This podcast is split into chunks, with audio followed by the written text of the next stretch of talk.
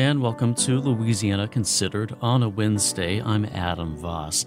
Just ahead on the program, we'll speak with Opera Louisiane, who is presenting its holiday performance this weekend in Baton Rouge. We'll talk with the opera's managing director about the 20th century one act English language work they're performing and what that means for making the opera accessible to today's audience. But first, Today, December 14th, is the 10 year anniversary of the Sandy Hook Elementary School shooting when a gunman entered an elementary school in Newtown, Connecticut, and took the lives of 20 young children and six staff members there. In the years that followed, Sandy Hook has never left the national conversation, especially when it came to discussions of gun violence and the spread of misinformation. This year, New Orleans based photographer Robert X. Fogarty and his storytelling organization Dear World traveled to Newtown, Connecticut to speak with survivors about their experience in an artistic and immersive experience that they're calling the portrait process. For more on this project, we're joined by Robert X. Fogarty. Thank you for being here, Robert. Happy to be here. Happy to be here. And we're also joined by one of the students who participated in this project, Sandy Hook survivor Ashley Hubner. Thank you for joining us. Yeah, of course. Thank you for having me.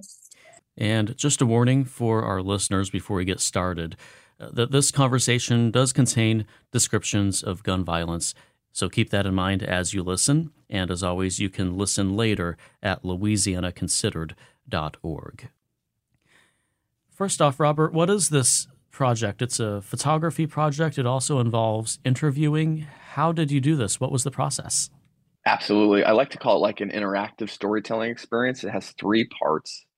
The first is about a 30 minute uh, facilitation where I can, you know, our team can do this in groups or, you know, with the Sandy Hook students, we did it in pairs.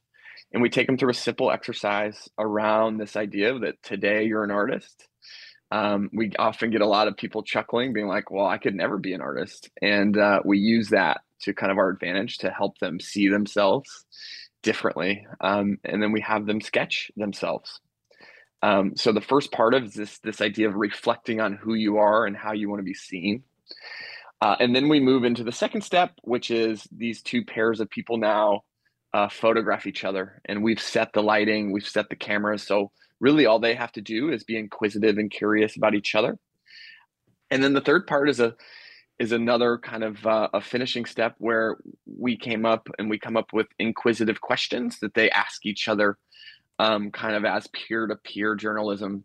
So that's our three-step process of the portrait process so, Robert, you've worked on a lot of storytelling projects over the years. Where did the idea for Portrait Process come from? What does this project actually look like? Why did you think it would be a good fit for, for Sandy Hook survivors? Yeah, Adam, thank you so much. You know, I, we started in New Orleans almost a decade ago with our first method, which is called the brain tattoo method. And it's we're kind of known for beautiful photographs where people write in marker uh, a short message on their skin and you know it felt like i was doing that for a long time and kind of wanted to start a new method that felt interactive and used art to connect people uh, more deeply. And so the portrait process is what i came up with and our team came up with and it's it's really rooted in this idea of like how we see each other. And we have the participants sketch each other as one of the big uh, or sketch sketch themselves as one of like the the the uh, key elements. And this is something you've been doing in it started in New Orleans, right? You use a bunch of New Orleans people for this and you've you've turned it into a serial thing.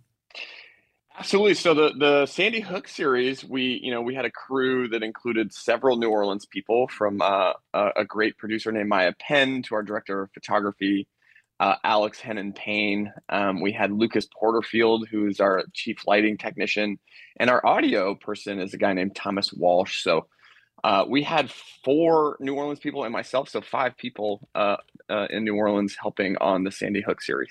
I want to go to you, Ashley, and talk a little bit about your experience with the portrait process.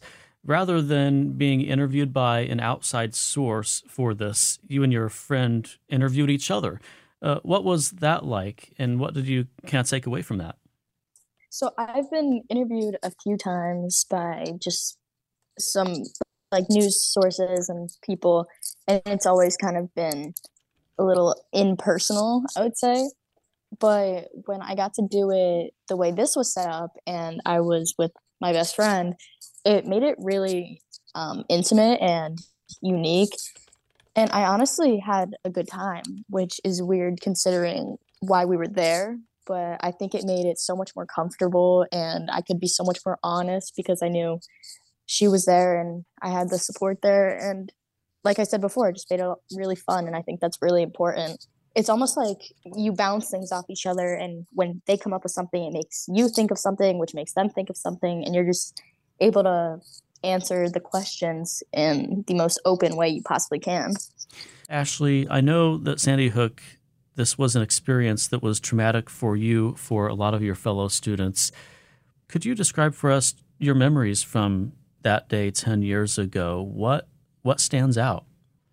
It all started when we were in morning meeting, which is when we would gather up in a circle as our class and we would sit on the rug and we kind of just like greet each other and say good morning and go over our plans for the day. And so we were in the middle of that and that's when the um, bullets started and the shooting started happening. So we had all gotten up and ran to the cubbies. I don't know if someone said cubbies or we just like knew what we were supposed to do, hmm. but somehow we ran, we all ran to the cubbies and someone knocked over a chair because it was so early that we hadn't even taken all the chairs off the desk yet. Then we were in the cubbies and we were all smushed like right up against the side of the wall where the cubbies were and it was really tight and really hard to breathe and i remember the girl in front of me had her elbow like like pushing into my stomach and all i could think about was like when i'd be able to move and get up because it was so uncomfortable and we were all trying really hard to be quiet even though most of us if not all of us were sobbing. Um, so during that we could actually hear the noises on the loudspeaker because um, it had been switched on because someone was trying to warn us. Hmm. But then she was killed, so it just stayed on while everything was going on. So we were able to hear the gunshots and all the noise over the loudspeaker. And while that was going on, we heard the firemen on the roof. And so we heard footsteps on the roof, and we didn't know what that was. The noise freaked us out. We didn't know what was going on. And because we were all freaked out, my teacher tried to drag, um, she like very carefully dragged a desk over from the middle of the room. And she pulled out a book that was inside of the desk and she tried to read it to us. But because she was so upset, the book was just shaking, her hands were shaking, and she was crying. And it was just not working. So after we had like tried to calm everyone down with the reading and we had passed around a water bottle because we were all dehydrated from crying. And we had these stuffed animals that we'd bring in on fridays and we had a stuffed animal farm. So we had passed out some of the stuffed animals and we were holding them. So after what seemed like forever went by the police came and knocked on our door. He like announced himself as police. He said like this is the police or whatever. But everyone in my class except for our teacher we all screamed no like like please don't let him in no. Because even though he announced himself as police we had no idea if that was the shooter or not and we didn't want to be gunned down like our fellow classmates and that was terrifying.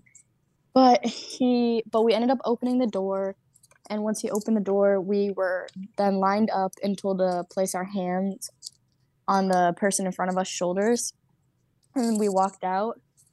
And then our next step was to go down to the firehouse that happened to be down the street. And so after we were accounted for, I went off to find Lauren, my best friend. So we found my sister and I gave her a big hug and I just I felt so relieved and just relieved to have Lauren and relieved to have my sister and everything was okay for now, you know? Hmm. Because even though it wasn't okay, we, like we had her and we had I had my sister and I had Lauren and the people I cared about, like I knew they were okay, and that's really what mattered.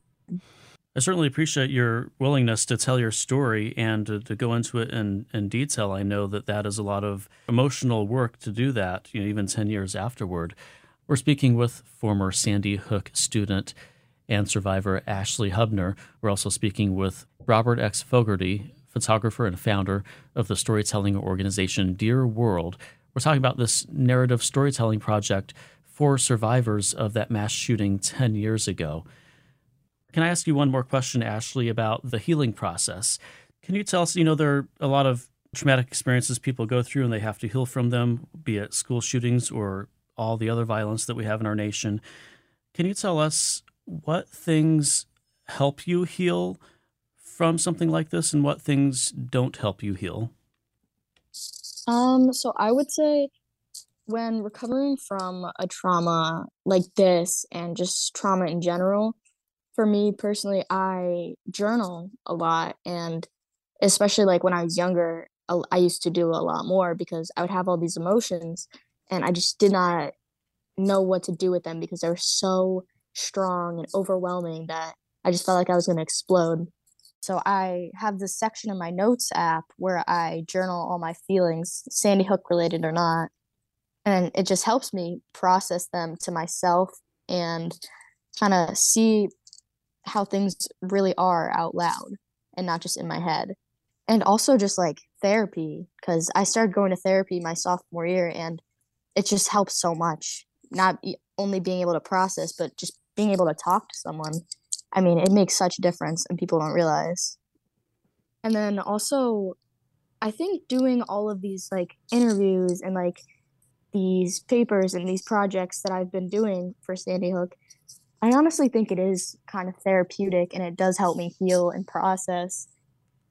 Ashley, in the video, your friend asks you if you had to give her a gift, what would it be? And you answered a rock.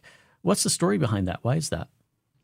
Yeah, so I said a rock because we had this rock, but in our friend group from like freshman year. And so it's kind of something that has always resonated with us. And when I think of a rock, it's just something that can all like it'll ground her, and I could give it to her, and it could just be there for her all the time and support her, and it can be the thing that she needs it to be, and that's why I would give her a rock because it has everything that you possibly need. So, Robert, this tragedy happened 10 years ago. The gun violence epidemic is far from over. You're based in New Orleans, a city that itself has a big crime and gun violence problem for any New Orleanians who watch these portrait process interviews, what do you hope they'll take away from it? What a wonderful question, especially in the kind of you know the the, the concepts of you know New Orleans kind of day in and day out gun violence and these kind of mass events like Sandy Hook. You know, I think there's so much nuance in in in how people are affected by violence. But what I would say, anything right, is that we must take the the the grief and the trauma of people who are survivors or or, or victims of, of gun violence really seriously and um, i will just always continue to as a as someone who loves new orleans and then has now uh, worked with a lot of people in these mass shooting attacks it is just this concept of like it it doesn't happen anywhere else and at what point are we going to soberly uh, look at what are we going to do about it? Because you know what, Adam, listening to 17 year old kids talk about losing their childhood and talking about being in, in, in uh, like a really, like a wise space around grief and trauma was at one point just so overwhelming with like their their their maturity. And also i kept thinking like they don't they shouldn't have to be this mature at 17 i just can't be more i want to say in awe of these 17 year olds who went through a, an experience when they were seven and their their ability to communicate very difficult things and to watch 10 17 year olds well we had nine 17 year olds and one 19 year old express themselves with clarity elegance maturity uh, was it was really a sight to be seen Robert X. Fogarty, a photographer and founder of the Dear World Storytelling Project. Thank you for being here, Robert. Happy to be here. And Ashley Hubner is a former student at Sandy Hook Elementary School and survivor of the mass shooting there 10 years ago. Ashley, thank you for your time as well. Yeah, thank you so much.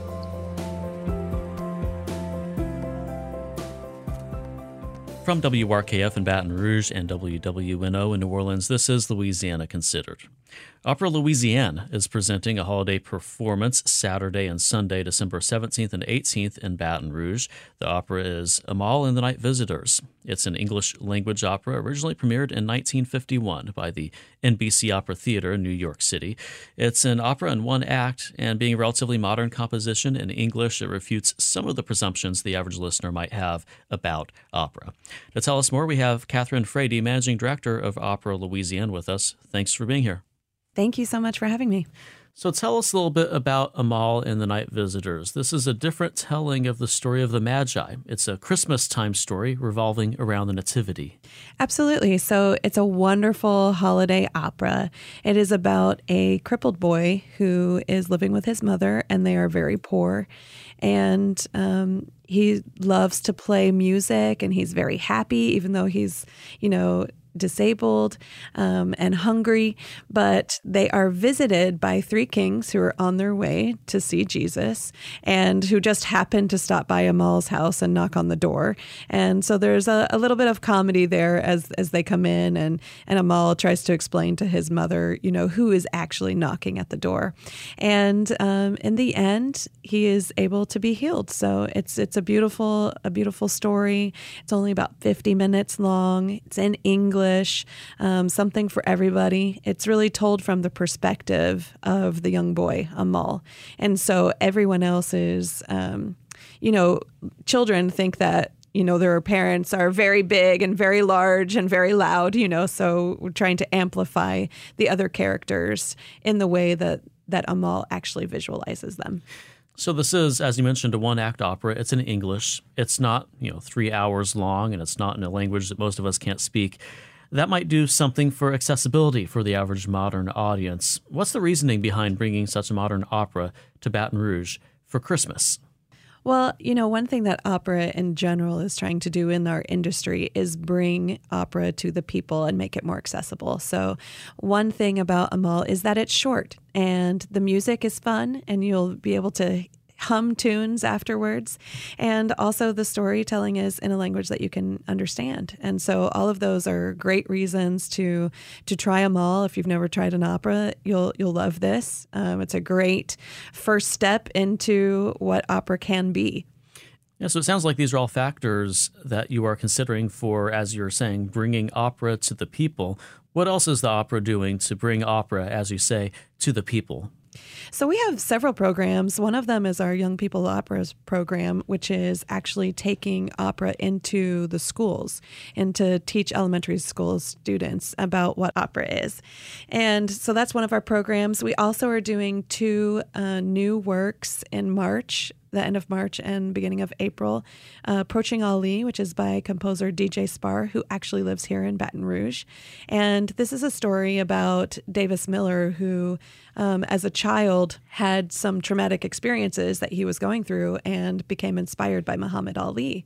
And that Muhammad Ali became his inspiration to keep going. And uh, as he grew up later, he became a writer and actually got to interview Muhammad Ali. So it's about their story. Um, and that's also just one hour in English.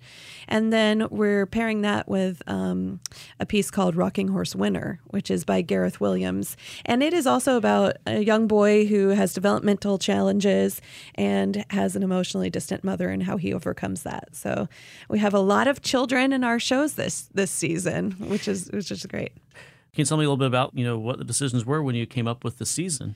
Well, actually, Amahl and the Night Visitors is a piece that Opera Louisiana has done uh, for several years um, in the past, but this is the first year that we're at the Manship Theater. It's always been done at First Baptist Church or other local churches in town, so we're very excited to be bringing it into a theatrical space. And then the other two pieces, you know, in general, as I've mentioned, the opera industry really wants to make opera accessible. And it's a great opportunity for us to do that by telling stories that are about people that we know and also utilizing a composer who is actually living and breathing and here in Baton Rouge. We're speaking with Catherine Frady, Managing Director of Opera Louisiane, putting on a holiday performance, Amahl and the Night Visitors, this Saturday and Sunday at the Manship Theater in Baton Rouge. Tell us about the balance for an opera company in a city of our size between performing classic opera repertoire and more modern operas. Absolutely. So I think that, you know, we're looking at doing two shows a season right now, and I hopefully would like to raise that to three shows a season and one holiday opera, but we're going to start mixing it up. So this will be probably the last time to see Amahl in the Night Visitors in the very soon future. So next season, we'll try a new holiday opera. And then also looking at some classical pieces as well. So I think it's really important to have a balance between, you know, the traditional operas and the new operas so that there's a little bit of something for everyone. Opera Louisiana itself is a pretty modern company. It was founded in Baton Rouge in 2007. Tell us about the effort to bring opera to Louisiana's capital city. What does it take to support a performing arts institution like this in a city of Baton Rouge's size? Oh my goodness. What does it take to support it? Well, it takes a lot of people. Uh, we have an amazing board who loves the arts and loves opera, you know, a staff that's working very hard every day. And, you know, the people in Baton Rouge coming out to see the performances is a huge way that they can support the opera company. Uh, I always think that it's an amazing opportunity for any city to have arts organizations. And Baton Rouge has the symphony and they have the ballet and they have this opera company. And Opera Louisiane really wants to be a part of that integral arts culture in, in the community. And tell me a little bit more about the ensemble and the, the cast of this opera. Absolutely. So we have about 24 people in the chorus, and they're all local singers. Um, some of them go to LSU, and some of them live here year round. And our cast is a principal cast of six. We have Sammy Vaughn, who is singing the role of Amahl, and she is a high school student in Baton Rouge and has performed some musicals with Theater Baton Rouge as well. So might be a friendly face to our audiences. We are bringing in uh, Dennis Jesse, who is local to Baton Rouge and has been seen on the Opera Louisiana stage stage several times. He's a fantastic baritone. He performs all over the world and also teaches at LSU. He's playing one of the kings. Sarah Krieger, um, she's a mezzo soprano who will be playing the role of the mother. And, and Maurice Hendricks um, is also coming in from Tennessee, from Knoxville, Tennessee, to play King Balthazar. And we have Genaro Mendez to sing King Caspar, and Frank Convie, who has also been seen at Opera Louisiane before. Um, he is coming in from New Orleans to sing. So, a variety of locals and um, professionals from out of town. And finally, can you tell us how we can get tickets to this Saturday and Sunday's performance of Amahl and the Night Visitors and learn more about Opera Louisiane's season? You can find tickets at our website, operalouisiane.com backslash tickets. Catherine Frady, Managing Director of Opera Louisiane, which performs Amahl and the Night Visitors this Saturday and Sunday at the Manship Theater in Baton Rouge. Thanks for being here today. Thank you so much.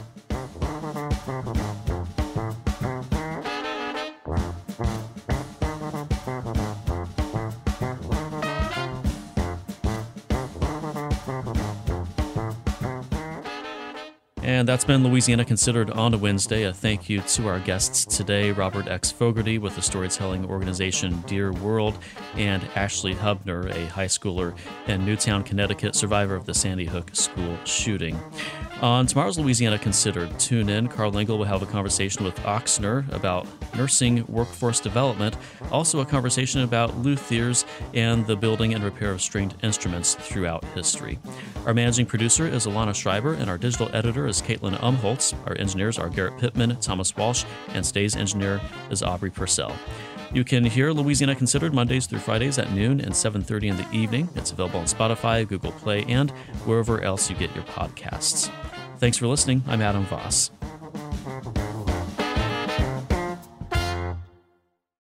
Major support for Louisiana Considered provided by Rouse's Markets, a Louisiana shopping experience, with additional support from Tulane School of Public Health.